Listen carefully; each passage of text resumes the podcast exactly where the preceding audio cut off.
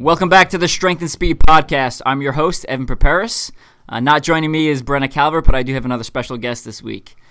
This week's episode is brought to you by Oofos. So if you're racing long or racing hard, with like we do with O C R, and you're looking to recover, check out Oofos. They have sandals and shoes that promote recovery. So they have their own foam. It's called Oofoam. Uh, the name comes from when people put on the shoes or the sandals, they typically go, ooh, because it's so soft, right? So what's cool about this foam is it absorbs more impact per step. So compared to traditional running shoe foam, it absorbs thirty-seven percent more impact, uh, which means you're going to recover faster because there's less impact on your feet after uh, these long endurance events. So if you're looking for a great gift, whether that be for an athlete, an O C R athlete, or just a family member that wants to walk around in some comfortable sandals, uh, check out Oofos. Their website is oofos dot com, O O F O S dot com. This week, joining me on the show, I have Allison Tai. If you don't know who Allison Tai is, you're probably not paying attention to the world of ultra-distance obstacle course racing, because she is one of the best there is. Uh, she won the Spartan Point Series from two thousand fifteen. Uh, she's won every Ultra Beast she's ever raced, which includes two Ultra Beast finishes in one week, which was Tahoe and Sun Peak. She's also won the Toughest Mudder Series this year, um, I think racing five out of the six events and coming in first a couple times and second a couple times. And then she also won the Holy Grail this year, as well as two second-place finishes at World's Toughest Mudder. So, Allison, welcome to the show. Hey, thanks for having me on.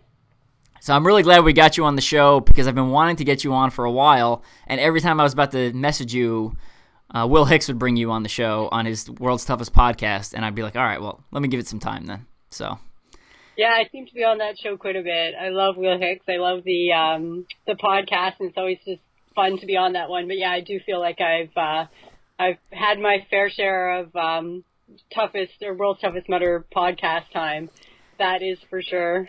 Yeah, absolutely. So I actually just had another. I well, I'm not gonna. Sh- I'm not sure if it's gonna be released after or before this, but I just interviewed Marco Bedard, and I was telling him that, you know, it's weird coming from. Yeah, originally I was outside the sport looking in, so I was looking at all these top athletes, and then I entered the sport and doing pretty well, especially at the ultra distance um, races.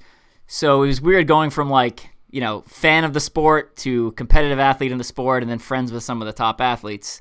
And I'm going to put it out there that you are my favorite O C R female athlete, period. Oh my gosh, that's, that's very sweet, um, especially just given the uh, the amount of just amazing characters we have out there for female athletes in the sport. And it's like a huge reason why I'm just so um, so proud to be a part of the sport. It's just the people that are involved in it. You know, like we have some people that are kind of outliers um, and aren't necessarily built the same way as the rest of us. But, um, yeah, I just think uh, there's some really, really cool people involved in the sport. Most people are really humble and just really down to earth and um, here because we love the sport. So, yeah, it uh, definitely makes that for a very interesting dynamic uh, with the community. Yeah, absolutely. Although I will say that when you're racing against my teammates, I do for cheer for them. So total total transparency here. Oh, yeah, that's fair enough. um, anyway, so we we we have Allison on the show, um, not only because she's had an incredible season, but because she's going to the Spartan Ultra World Championships in Iceland in about ten days. So what we're going to do is something a little bit different. So we're actually going to record half of this episode now before the race. And then after she gets back, we're going to record the other half so you can kind of see her expectations going into the race. And then we can talk about the results and how those actually played out all in one episode uh, for you, the listener. Cool. So before we get into that, let's talk about some of your background in endurance sports. So give us a quick rundown of kind of where where you came from and then kind of how you got into Ultra O C R. Uh, okay, so basically I was not active at all growing up. I actually only got into running to kind of lose weight when I went back to college as a um, mature student. So I started just kind of jogging like your local five and ten K, and then I went and saw this Canadian death race. A bunch of my friends um, were, were doing it as lakes, right, the relay style. So it's one hundred twenty-five kilometers. I'm not really sure what that equals miles-wise, but um, a lot. I think probably eighty miles or something like that. And um, so they break it down into legs. And uh, I was just watching the first place man, and he was just cruising through, and he just looked like he was on this, like, incredible, amazing adventure. And uh, although I was, like, horrifically sedentary as a child, I did a lot of hiking. Um, so I'm from northern Alberta, and we did a lot of, like, hiking and stuff in the Rocky Mountains when I was young. And uh, it just kind of brought that back home for me, just that being out there and uh, adventuring in the mountains and the outdoors and kind of you against the elements. So anywho, I went back that next year, and uh, basically I went from, like, I think my longest uh, run was a ten K to doing this one hundred twenty-five kilometer race solo. Um, and then I did a little bit of ultramarathon, kind of found my way into Ironman, did a couple of Ironman, and uh, really got into that. And then, as those of you who know my story, I got hit by a truck and uh, kind of taken right out of uh, activity at all for the next year. Broke my back, my arm, my pelvis, whole bunch of nerve damage, that stuff. So uh, it took a while to get back, and I had, unfortunately, really severe damage in my left hand, and I couldn't feel it for like a year and a half, couldn't move it at all. I had shattered my radial nerve. Um, so I couldn't swim, and it was really frustrating, um, cause when I, when I'd stroke with my left hand, it would just kind of plunk into the water and almost send me shooting backwards. So it really kind of got me out of triathlon, but then back to my real passion, which was running, and particularly on the trails and in the mountains and, uh, whatnot. Moved to Vancouver, and, uh, we started this running store, and the owner made me do this Warrior Dash thing. And I was like, oh, this is so lame. I don't want to do this like mud run thing. And, but I went out there and I just loved it. Like, that was twenty eleven. So the first Warrior Dash they had here. And yeah, I honestly just haven't looked back since. I was doing a lot of like rehab and cross training and a little bit of CrossFit at that time, just because of all the injuries I had sustained. So I think it set me up pretty well to go into obstacle course racing, just because I was a lot more diverse than I had been before my accident, when all I was doing was running basically in a straight line. And swimming, I guess, riding in a straight line. But yeah, it got me doing a whole bunch more stuff, and that just really translated well to obstacle course racing. Cool. And then when did you switch over to kind of the ultra distance obstacle course racing? How did how did that transition occur? Well, I've always just, I'm not fast. I have um, zero speed or power in my entire body, which anybody who has ever seen me try to do Everest or has had to haul my butt over um, has seen, like, witnessed firsthand. Um, so basically I have like one speed on or off kind of thing. So I've always kind of gravitated toward long distance stuff. Even when I did triathlon, oh, sorry, my phone's going. Um, even when I went into, I know, right, the funny ringtone. Um, but, um, even when I went into triathlon, I didn't go into your sprint or Olympic distance. I went straight to Ironman. So when I went into uh, obstacle course racing, I, you know, I did that Warrior Dash and, and whatever. And then I was like, okay, instantly, what is the longest event I can do? Because um, that's always going to be kind of my happy place where I can just jog along all day and have this adventure. So, yeah, it just kind of naturally went there. I can't remember the first um, race I did. It was probably the Sun Peaks Ultra Beast, because that was one of the first Ultra Beasts there was. Um, so I don't know what year that was, but it was definitely, as soon as I got into obstacle course racing, I gravitated right to that long stuff. Right on. So before we get into your expectations for Iceland and kind of some information about that event, um, you just finished second at World's Toughest Mudder, which was November eleventh-ish, something like that. Uh, what has your training and schedule been like since World's Toughest Mudder? Because I know personally I get sick immediately after the race every year, and I'm pretty much out of commission for about two weeks. Yeah, I, I had a um, a rough week kind of there right after the race, but I had planned anyways to take it totally off. And, you know, like the traveling back home, we went to Disneyland, all that stuff. So I totally took off training for the week, and then I came back and I probably ran a little hard and my hip felt funny. So I ended up taking the entire following week off of any like impact stuff. So I did a lot of, um, my, my coach is Yancey Culp, and uh, he's just phenomenal about Um, being able to really vary the training, which is particularly good for an older athlete like myself, um, and somebody who's had such a big orthopedic um, past in or big past in orthopedic injury, just with so many injuries in my body. So um, did a bunch of incline training and cycling and stuff like that. And uh, now we're just kind of uh, tapering back down for the race and doing a lot of like, you know, sharp, um, just getting the body back and, and getting it feeling race ready. So yeah, focusing a lot more on less impact. I'm back to running. My hip feels great. I feel great.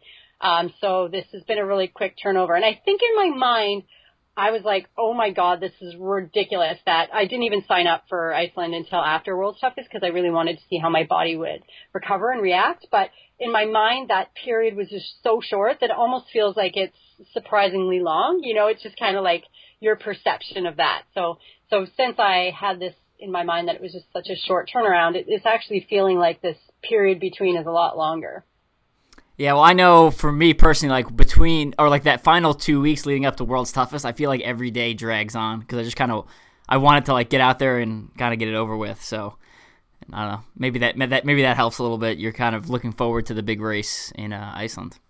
Yeah, it's weird how it just kind of warps time, right? Like that last week before the race seems so long. Like you have like it just adds years to your life, I'm sure, to have these huge races on your calendar.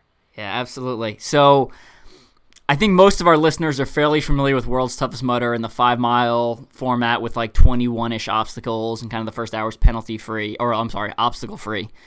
So I know they started releasing details about the Iceland race, so let's go with, start off with, you know, what what do you know about Iceland and, you know, kind of as you go through, kind of compare that to uh, World's Toughest Mudder so people have a reference point. So, um... Las Vegas in November has very limited hours of daylight, um, that is sure, and, and it does feel like most of the race is in the dark, but in Iceland, most of the race is actually in the dark. So I think that they have about three hours of daylight and twenty-one hours of darkness. So there is the big um, difference. Plus, it's going to be a heck of a lot colder, but then the kind of neat thing is that the cold is... Um, It's very predictable. So the, you're not going to see a huge amount of weather fluctuation and temperature fluctuation like you did in the desert.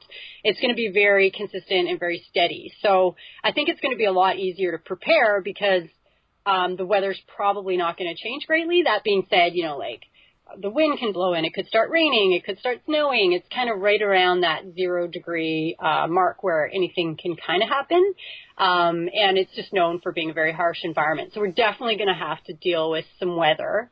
Um, so I think, you know, people are just preparing as best they can for that. But Spartan has released that they're not going to have us in and out of water.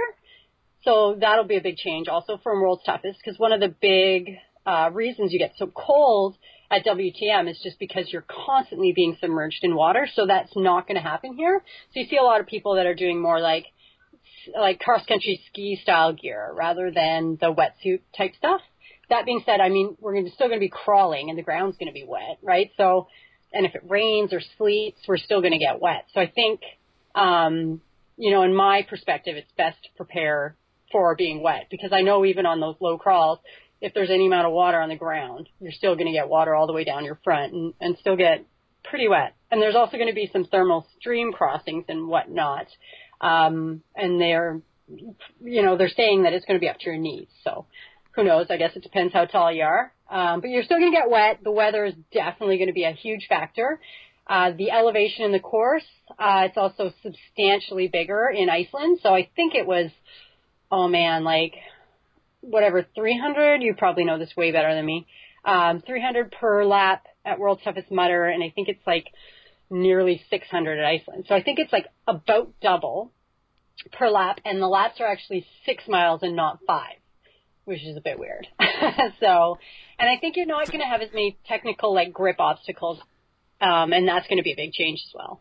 So for the, for those of us listening from America, she was referencing meters, not feet. So World's Toughest Mudder was about eight hundred fifty feet per per lap, and Iceland I think is it was something like sixteen, um, or sixteen or seventeen hundred feet per lap. But there you go, half. Something like that. We'll go with that. It's so funny because I don't understand Fahrenheit or I kind of understand feet. Um, but yeah, I'm always talking meters and Celsius. I really don't understand Fahrenheit when people start, you know, there's some formula, but I'm not good enough. I understand miles and kilometers, though. I've figured that one out. So, well, yes, there's going to be a lot more elevation, um, and I think it's probably going to be, you know, this typical Spartan where it's based on heavy carries. Well, I'm I'm from America, but I also agree that meters and kilometers is a much better system. But uh, we've already sunken too much money into feet and miles, so that's what we're stuck with. Yeah, so. Keep it up. Well, it's good to do both, right? It keeps the brain sharp.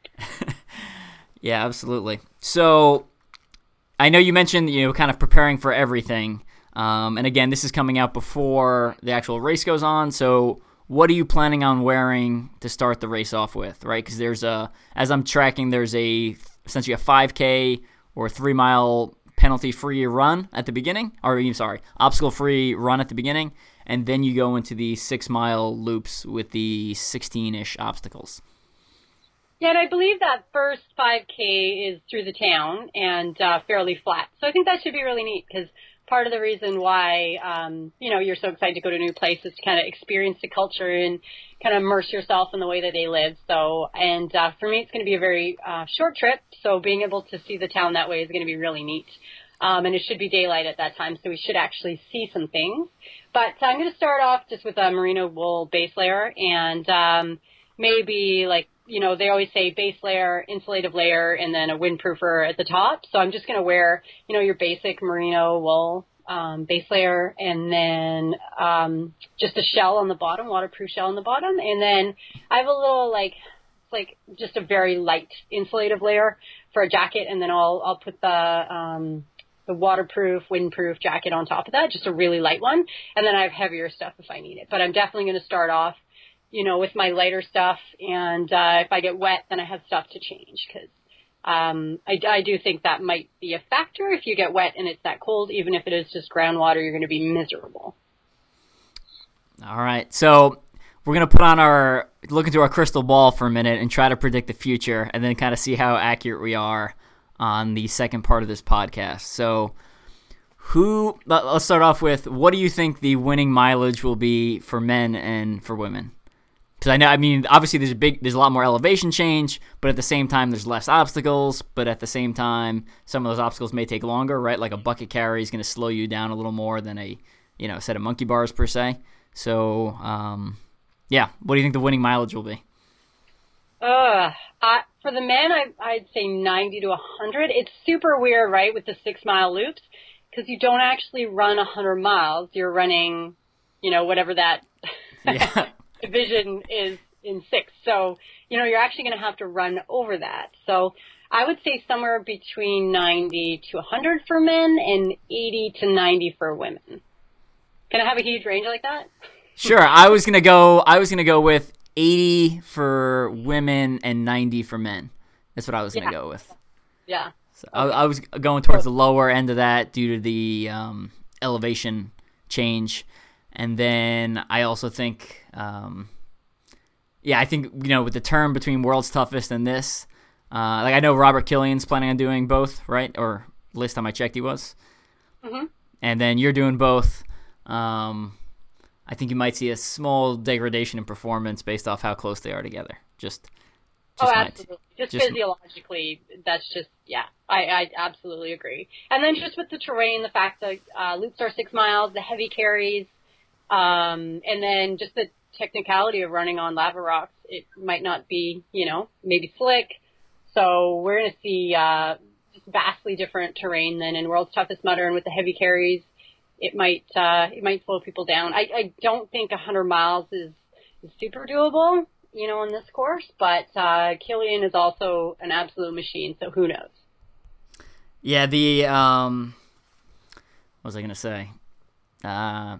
Yeah, like, again, kind of like so many factors that it's really hard to predict. I know, for example, I did a True Grit Enduro two four this past year, and I think the winner comes in at like eighty-five or eighty-six miles.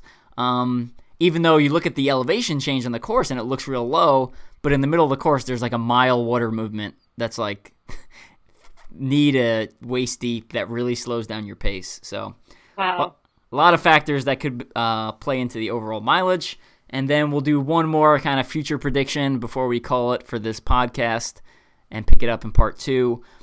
Um, based off who you know is going, uh, because I'm not I'm not tracking everyone super well. Who do you think? Let's let's go with top three men. Let, let's get some predictions here. So I don't know everybody who's going. I, I, I probably um, am more out of the loop uh, in terms of who's going to be showing up at this one than W T M. But um, I do know that obviously Robert Killian is planning on going, and uh, that guy's a machine, and he is going to put in as many miles as he possibly can. So he's definitely going to be on the podium pending some injury there. And uh, Mark Jones, I know, is also going. So I expect to see them both on the podium, and I'm not sure in terms of who else is going to be there for the men's. Okay, I that, I would agree with both those predictions. I think those are both very strong contenders, obviously both with a military background. So if you read my article, Military Vets at World's Toughest Mudder, uh, both that article references both of them. Now let's move on to ladies. Let's take yourself out of the equation. I'm going to make the bold prediction that you're going to win. Um, so let's remove you. Let's go with the next three females on the list. Who do you think is going to be up there? Well, I know Morgan McKay is going, and uh, she climbs well. She does obstacles really well. Unfortunately, she suffered a uh, fall in the earlier hours of World's Toughest Mudder, so I think she's definitely going to be someone to watch for. Uh, she's not going to have the same level of fatigue as the athletes that went into the full twenty-four hours at World's Toughest, but who knows, you know, how her injury affected her. It seems like she just um, it was one of those, like, injuries that's very dramatic at the time, and then she bounced back. So I definitely um, will see her up there. Uh, Casey Northup, I know, is going. And then in terms of both the men and the women, actually, I think Novakovic is going. Hey, did I see that? He's an amazing climber, and I expect him to do well um, for the men's side. But we don't really know who's coming over from Europe, right? There's some amazing trail runners there, some amazing obstacle course racers, and I don't know if we're um, if everybody knows exactly who's coming, right? So I don't really want to call them dark horses, but you're going to have probably a lot of very high-level European athletes just going out there and crushing the course. So I think it's going to be interesting to see uh, how the podium shakes out. Cool. Well, uh, again, I agree. I think I think those are all good picks. Uh, before we get going for part one, uh, let's talk about Vancity O C R real quick. So give me some give me some details on that. Uh, yeah, so that is a uh, obstacle gym that I started uh, with this other fellow. So he's really into, like, the Ninja Warrior style, short, explosive stuff. And obviously I'm into the very opposite thing. So we um, started this gym. It's, you know, kind of rainy and dark here in the winter months, and we needed an indoor place to train. So, yeah, it's a Ninja Warrior gym. We do obstacle training, like, for Tough Mudder and Spartan and stuff like that. It's really neat. We got all the obstacles, platinum rig. Um, and it's just, yeah, it's a really fun, fun place. And I think it's really helped with my, uh, grip strength in particular, and just continue to uh, get better on the obstacles by actually doing them. Cause I think that's a big component that, um, it has just been hugely helpful, at least for me, just to get that technique and, um, work on the grip strength while having fun rather than just, uh, hanging from a pull-up bar. Cause although that's effective, it, you know, and it's good for your mental strength. It can be tough. Yeah, yeah, it's not the same just kind of hanging and doing stationary movements on a pull-up bar. You know, the that pulling motion and the transition and everything, you know, it's the more specific you can get the training, the better. So obviously a place like Vancity O C R or, you know, any other ninja gyms or permanent obstacle course facility is always a good option for training. So yeah, exactly. All right, Allison, well, thanks for coming on. We will check in with you in about two weeks, and then we will release this episode. Um... Best of luck. Actually, I'm not going to say that because I don't believe in luck. I think you make your own luck. But I know you're going to do well in Iceland, so go crush it. And I'm curious to see how it turns out. Super. Thanks for having me on the uh, podcast. And yeah, it's going to be pretty neat coming back and recapping the event and, yeah, comparing the two. I love this idea, and thanks for, uh, for letting me be a part of it. And we are back on the Strength and Speed podcast. It's been a week and a half since the first part of the episode that we just recorded. So now we have Allison Tai back on the line, post-Iceland. Allison, welcome back. Hey, thanks. Thanks again for having me. Yeah. Let's, um, before we get into the actual race, let's talk about some of the results. So I'm just going to kind of run down the top five men and top five women with their mileages uh, based off what Spartan posted on their website. So for the men, it was Joshua Fiore with seventy-one miles, Pavel Polanski, I'm probably butchering all these names, with seventy-one miles, David Dietrich, seventy-one miles, Chris Lemke, sixty-four miles, and Robert Killian in fifth, sixty-four miles. And for the women, we had first place Morgan McKay with fifty-seven miles. Sorry, someone's calling me in the middle of the podcast. Vanessa Gebhardt uh, with fifty-seven miles, Allison Tai with fifty-seven miles, uh, Katrin Thomas' daughter with fifty miles, and Lillian Keller with fifty miles. So I think uh, I think we overestimated the mileage based off of part one. I can't remember the exact numbers we said, but I think we were saying like men in the night, like around ninety, and women around seventy or eighty. I can't remember what we said. Yeah, I feel like we said. Now we'll have to look back. That's so funny. But I think we said like women around. Oh, the, in the days leading up, we were saying women around sixty, and then men around seventy-five. Ah, but. Not in the last podcast. Yeah. I probably should have listened to that one beforehand. Anyway, people right now are listening at their home being like, you just said it two minutes ago, you know, yelling at their phones or their... Uh... Yeah, yeah. But, okay, so let's start off with you. How was your race? So, how did you feel? I felt really good. Um, so, obviously, I had just come off uh, World's Toughest Mudder, and so basically between the two races, all I did was recover. You know, and then um, kind of that blended into my um, taper period. So I was actually surprised. My body felt pretty good going in, um, and uh, and so that wasn't uh, wasn't a big issue. But um, the course itself was like treacherous.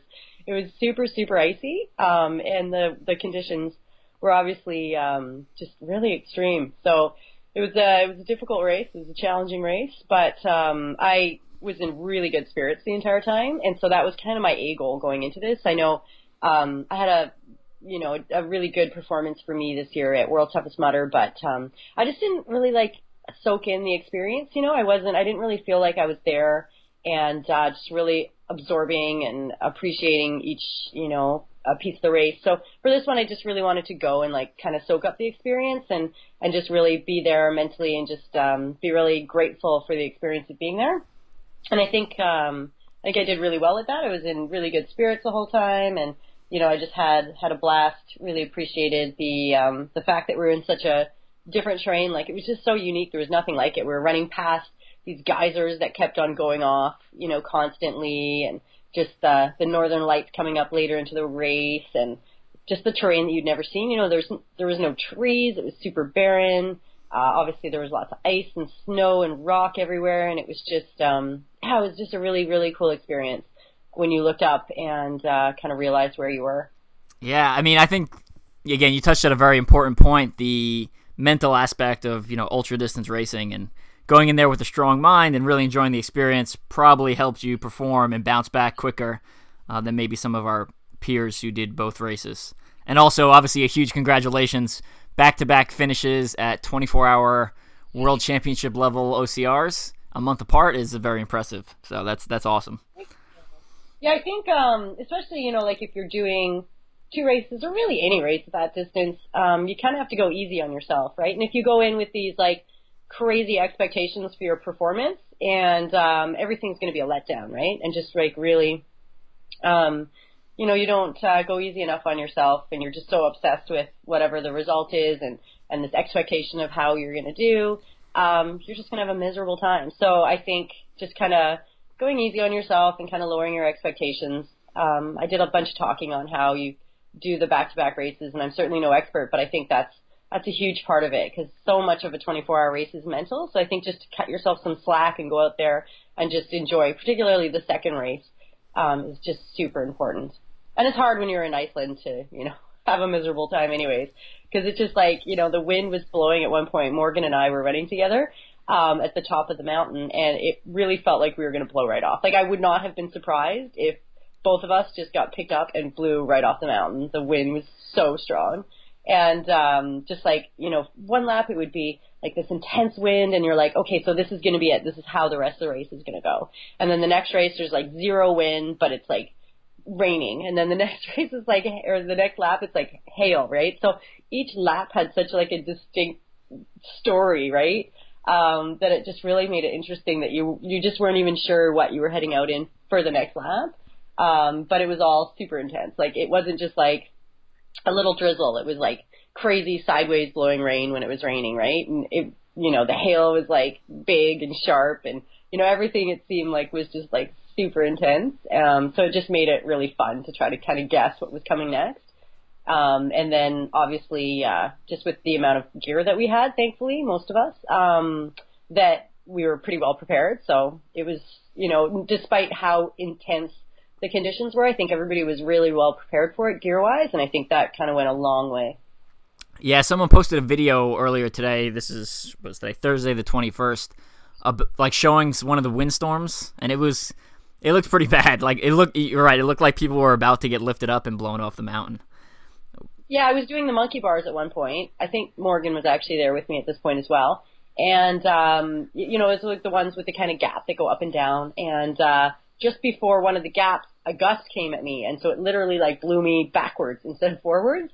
Um, and then, so I stopped, but I had to kind of regain remo- uh, like my, um, my motion. And then the, the gust changed and went at me at the side. And I kind of like did like the human flag, and I'm, you know, sitting there holding onto these monkey bars, blowing in every which direction, you know, and you're kind of trying to time the gusts to like keep moving forward. It was, yeah, it was pretty hilarious. Or uh, the spear throw was, like, ridiculous. Morgan and I got there. We ran a lap together, and when we got there, it was like, okay, so we're going to throw this spear, and somehow in a hundred-mile wind, it's going to – it's gonna. I know there's somebody that threw it. They stood at the very end. They threw it, and it hit the spear, hit the bale three rows down. So just had to, like, you know, really account for the wind, but – yeah, I think if I would have gone, I would have been doing burpees every lap because of that spear throw. That is not my forte. I do not practice it enough uh, to to really get it pretty much ever. So, yeah, I'm usually like I'm I more get the spear throw than I don't. Um, but there it was like it was really tricky until the wind died down, and then I got it a few times. But uh, in the gusts like that, there's I actually waited one time until the wind died down, and as soon as the spear left my hand, another gust came. So I was like, forget it. Next time, I'm just throwing and praying. So one of the things they did interesting was they had a passport book, right? And they would mark if you failed the obstacle, and you had to do all your burpees at the end of each lap. How did that work out? And did you did you like that, or would you have preferred to do the burpees at the obstacle that you failed? Um, I I think everybody would have preferred to do the burpees at the obstacle, um, just because then they wouldn't have stacked up. But did I like that we had to do that? Yes, you know, um, just because it was so miserable. So, yeah, you'd go and you'd get these little, you'd collect these little stamps. And I had it backwards at first, but figured it out. Um, and so each obstacle that you did out of these six obstacles, you could get a burpee. So I, I knew somebody that, uh, I was talking to somebody that did one hundred eighty one lap when it was like raining or something. He was slipping all over the place and ended up doing one hundred eighty. The most I ever did was ninety, and that was more than enough. Um, but, yeah, so then you go in and you turn it in at the end, and then they stamp it with the final three burpees, and then uh, yeah, you have to go ahead and do all those burpees back to back. And it was like in the rockiest, wettest pit. Like it was like you're like in a puddle with really sharp rocks. So it's just like miserable, but that's kind of what made it fun. Like it was like this pit of like burpee misery at the end of each lap, and uh, so that was the only time where I was like, oh my goodness, I I could not be in a good mood at that burpee pit. But the rest of it, Um, I was, yeah, yeah, in quite a good mood except for that one. So, yeah, it was cold, it was miserable, it was wet, but it was, it was really Spartan, and I think it really, like, kind of helped shape the event.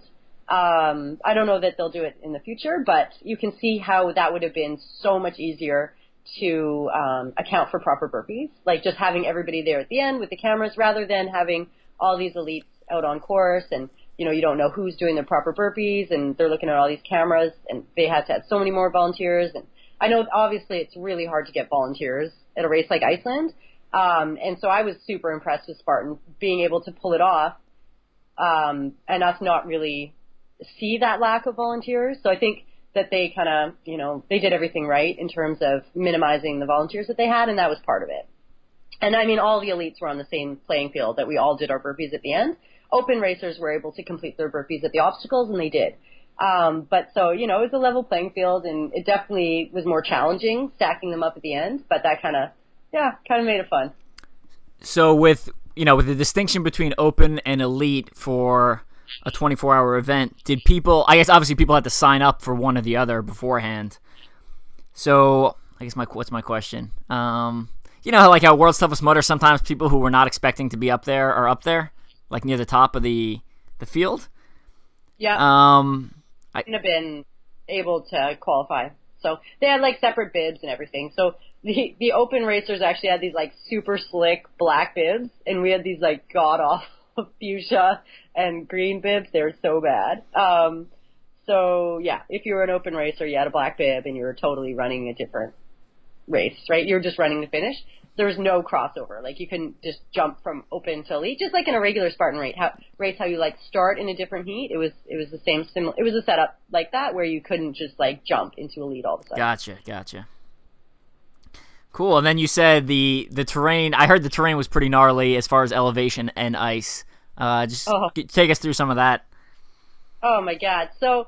Um, we had this like little five K prologue through the uh, streets, which was super cool in this little town. But I was so ready for the Iceland experience that, and it took me, this took me a, a long while. I'm not very smart and I'm super clumsy. So we're running through this like five K road race, and I went to take a corner and I was looking up and I went down just like a sack of bricks, um, just cause the ground was super icy. Um, and so that was my first fall. And then you get to um, to the start of the race, basically. And so that five K, that was it for running, pretty much, for me. That it was just, like, power hiking the whole time um, because it was super slick. And if there was an area that didn't have too much ice, there was a lot of rocks and, like, these really hard clumps. And you weren't really sure if you were going to put your foot directly on black ice. So it wasn't like, you know, we have ice here that's, like, kind of, like, hard and crispy, and you can kind of, like, it's slippery, but it's not that slippery. You can still kind of get a little bit of traction. This was, like, like black ice with, like, a layer of water on top of it for the most part. And then things would freeze and then unfreeze, and then, you know, like, into the morning they'd freeze again. And so it just ended up being, like, super slick the entire way on the course. Um, so, yeah, if there's any sort of a camber or whatever, you were going down, um, and you hit a patch of ice. So I think, I mean, people were falling like a hundred times on a lap, right? Like just like stand up, down, stand up, down. And then the, with the elevation, um, you know, you're trying to climb this hill and you ended up having to like bear crawl, but like, so you'd be looking for rocks that stuck out enough, or at least that you could like, um, like get some, you grab the upper side of the rock so that you wouldn't slide down. It would at least stop you mostly from sliding. So you grab that with your hand and then you like put your foot where your hand was, because there's like very limited holds and everything else is just sheer ice and you're on the side of this mountain. So you'd like replace it and then like look for, and it was just like, oh my goodness, it was just crazy. And then on the way down, obviously, it was just terrifying because it's like rocks and sheer ice. Like that's all you got, right? And even the rocks had this like black sheen of ice on them. Um, so a lot of people were just crab walking or just like sitting on their bums and going down. But with all the rocks, um, I was pretty cautious about that at uh, World's Toughest Mudder. The year I busted up my knee, so last year I uh, they had one of, they had a tarp and they had rocks under the tarp, and I hit a rock with uh, my sit bone on one side, and my hamstring on that side is still not one hundred percent because I just totally cracked it. Um, so I'm super cautious. I don't want to break my tailbone or anything on some rocks. So I kind of tried to like crab walk sideways, and but it was it was super slow moving. And then there's so many heavy carries, and it was still like. Um, really, really icy. So you're like walking with this sandbag. Sometimes I'd put the sandbag on my back and just crawl if it was really um, slick. But yeah, it was the ice was a huge factor um, and just really made it challenging, especially for those of us. Like I'm very cautious just because I'm so clumsy. Um, and yeah, it, it got a little tiring after you fell down so many times. You'd just be like, I just don't want to fall again. Poof, down on your back, right? Like, oh man. So yeah. It definitely gave it some character. How did you deal with the time zone change? I know, you know, you flew in pretty much right before, a day before the race, or, you know, day and a half, and then had to go into a new time zone, but at the same time it was dark for most of the race, like twenty hours, right? So how, yeah. how did that, did, did you feel the uh, effect of jet lag or anything on the course? Um, you know, with the mandatory meeting, we had to go up um, and be at the... this convention center for like three in the afternoon or something. So I think if I wouldn't, if like if we wouldn't have had to do that, I just would have slept my normal sleeping pattern here. Um, but uh, that, you know, kind of broke things up. So my strategy really, and I think most people's strategy, was just sleep as much as you can. So, you know, I just went back to the hotel and I just slept when I could, and when I couldn't, I just, you know, stretched or tried to relax and not stress out about the fact that we're all going to be jet lagged and we're not getting enough sleep and yada yada. But yeah, I was not like not enough sleep. And even after the race, I don't think a lot of people slept very well. So coming back here, I was kind of like, okay, so I need to get a good night's sleep, because I don't think for the entire space of the trip I slept more than three hours. But, you know, your body just deals with it. And it's funny because it's like, people are like, oh, aren't you worried about the race and the jet lag? And I'm like, it's twenty-four hours. Like, at some point, everybody's going to be tired. And when I'm like being at one in the morning because, you know, I'm super jet lagged, I, other people are going to be tired, like the people from Germany and, you know, Sweden. Those people are going to be tired when we're awake. So, at, you know, at some point, everybody gets a chance to feel like garbage. Yeah. So I think we'll all even out. Yeah. I know I feel terrible after every twenty-four hour race. Like, I never sleep good for a night or two. It's just my body aches every time I move, something hurts. My sleep schedule's all messed up. I'm I'll wake up in the middle of the night hungry because, you know, your body was used to just burning a ton of fuel. So like you don't you can't eat enough. I don't know. Yeah, your hormones are so messed up too. Like, I just find I feel like ugh for days. I actually wasn't I felt like more jet lagged than I did just burnt out from this race. So I don't know. Like, I didn't have the typical World's Toughest Mudder where I just feel like I have the flu or something. I just kind of felt more like I was jet-lagged and really tired. And maybe that's just because I was so jet-lagged and tired. It kind of, like, masked it, but, yeah. Yeah, well, I think for World's Toughest, it's the it's the constant dunking in water that plus the exposure to the elements that gets you. Um, yeah. Because I, it, I've done a whole bunch of other twenty-four hour O C Rs this year, and, you know, I've never, I don't get sick after any of them, but I get sick every single year after World's Toughest, without fail. So. Yeah, yeah, there's something magical there. I, like, skin all peels off and stuff, I don't know. Yeah. It'll be interesting to see if that happens in Atlanta. Like, if it's the repeated dunking or the repeated dunking with the stand, I don't know, but. Yeah, and if the skin peels off, I'm curious about that too. It'll be, it'll be interesting. De- definitely different conditions. Yeah, definitely. So, uh, what about the obstacles? I know, um... did Spartan debut any new obstacles, or was it the standard Spartan affair? How was that? Standard, but I think a lot of people were surprised at how many obstacles they bring out. So um, they thought, uh, at least the chatter I was hearing was that they weren't going to be able to do a big build, so it would be very basic, like old school Spartan. So we'd have like a wall and a rope climb and, you know, maybe a small rig. But they had like every obstacle was full size. They had like three sections of twister. They had Um, multi-rig, rope climb, um, mo- the monkey bars, um, yeah, just stacked the Tyrolean, Herkoist, and then they had a lot of heavy, heavy stuff. So they had two long sandbag carries, and the sandbags were frozen. So they were more like Atlas stone carries, because they were like frozen in this like awful giant football type um, situation. And so like holding them on your neck was so hard because they weren't forming around your, you know, structure. So, and it, long, long carries. And then they had a bucket carry, uh, with capped buckets. And they had this crazy thing. So they had a plate drag, and then going back out on your next lap, they had this crazy thing right after the transition zone where you had a standard size female Yokohama tire, you know, the ones that some females even struggle with flipping, and you had to drag it backwards, like an Atlas carry, like that distance, and then do five burpees, and then drag it back. So, and it's funny because if you were on slick ground, that was good for the tire, but then you would slide. And uh, it was just, that one was just, it gassed me every time because, yeah, I, I have enough trouble flipping those tires, forget dragging them. But uh, you know what? I did it, so that's good. Um, yeah, lots of heavy stuff and uh, lots of ice. And I think that was like the the big challenges of this race. Um, the other obstacles, I mean, Twister wasn't really rotating very good. I don't know if it was frozen. Some people were getting it. Um, some of the top guys, I think, got it. But um, for the most part, I think everybody was coming off Twister. And, uh, yeah, the rig was pretty basic. It was all rings, so I think most people got that one. And it was right near the finish line, which totally helped. Um, yeah, and then they just had a bunch of ladders and just other stuff to gas you. It was actually pretty stacked with obstacles outside of that one huge climb, which is pretty standard for Spartan, right, is that they don't put anything on that big climb. And I don't know how they would have even put anything because it was slid down the hill, but yeah. Yeah. So you're on the Canadian Spartan Pro team, correct? Yeah. So, well, I was last year. Oh, you was you were last year. You're not on this year?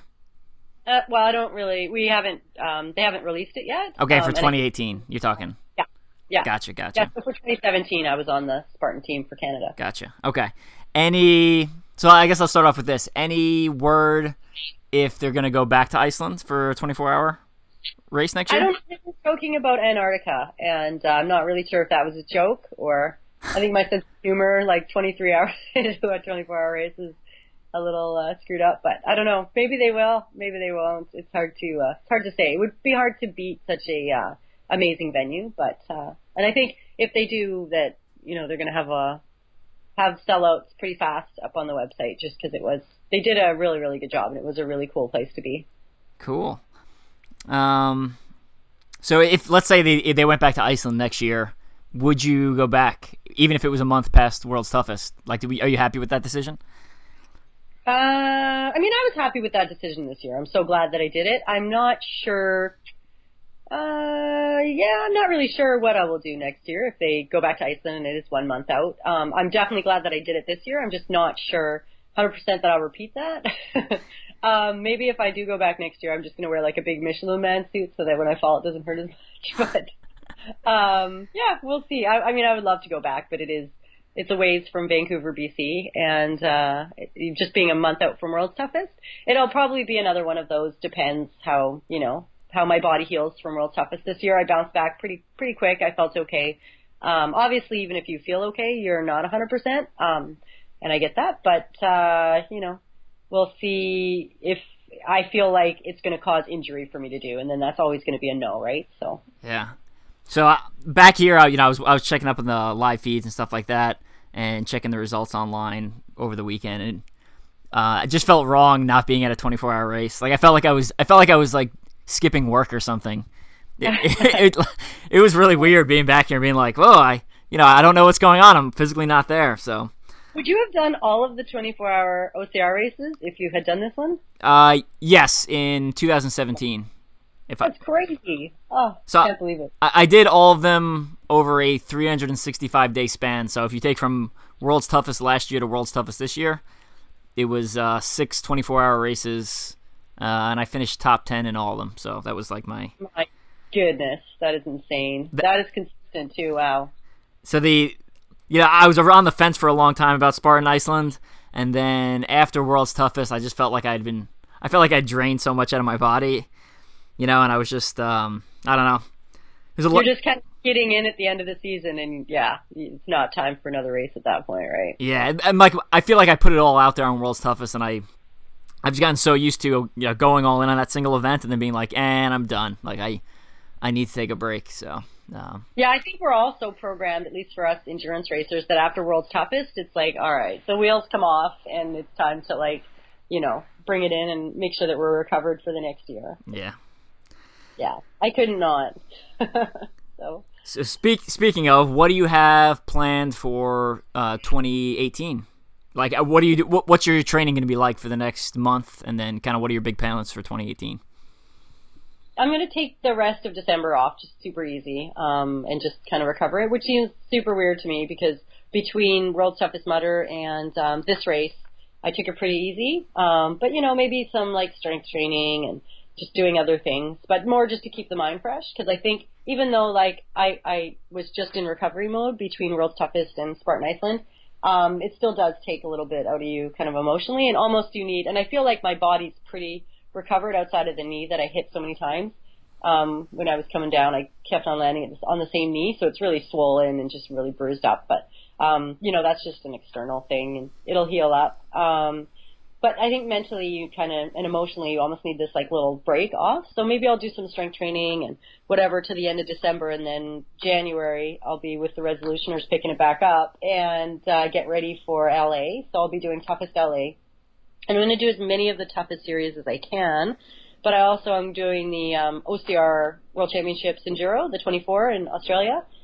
So that'll probably be my big race for, you know, the beginning of the year. And that'll be... Um, like my early season twenty-four, and then I'll do World's Toughest. And that's my plans, but I don't know. If Spartan adds in a twenty-four again next year, which I'm feeling like they will, then maybe I'll have to have to throw that on the schedule too. But for right now, it's really my big focus is O C R twenty-four and World's Toughest, and then I really want to do some of the Toughest series as well. But it seems like they all fall in June, so yeah. There's only something that can be done in June. And I signed up already for the O C R twenty-four when um, the Toughest series came out. So ah, nice. Yeah. Yeah, I, I think Spartan will add a, a twenty-four hour race again next year. I'm not. I don't. If if I had to put on my look at my crystal ball, I would say it wouldn't be Iceland, but I could be wrong. I don't know. Um, yeah, I feel like they may move it, but yeah, I don't know why I feel that way. So cool. Well, that was pretty cool. Any other insights or experiences you want to share from the Iceland race? No, I think uh, I think we about covered it. Just want to say like big congrats to Morgan and Josh, because those guys just crushed it. Like it was inspiring watching Morgan McKay just fly through that. She's so strong and uh, so powerful, and she has been training so hard for so many years to win, um, you know, like a top level endurance championship, and she's just put in so much work. Um, and it's just really neat to be able to um, watch her.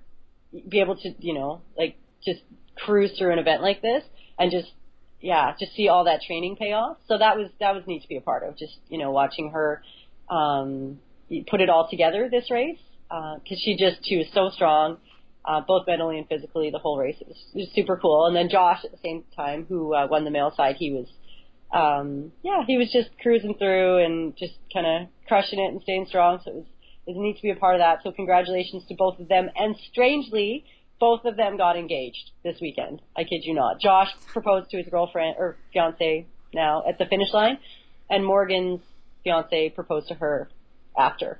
So both of the champions ended up getting engaged. So huge congrats to them for the race and for this huge life event that they're about to uh, to undertake. Yeah, I was super happy for Morgan, especially after her getting knocked out of World's Toughest this past year. So that, exactly. You know, she worked so hard. Um, and so, yeah, it's just it's really cool that she was able to take it and just put that all together. I'm also kind of looking at the results right now and realize that Morgan beat Vanessa by five minutes and twenty seconds, which no. is...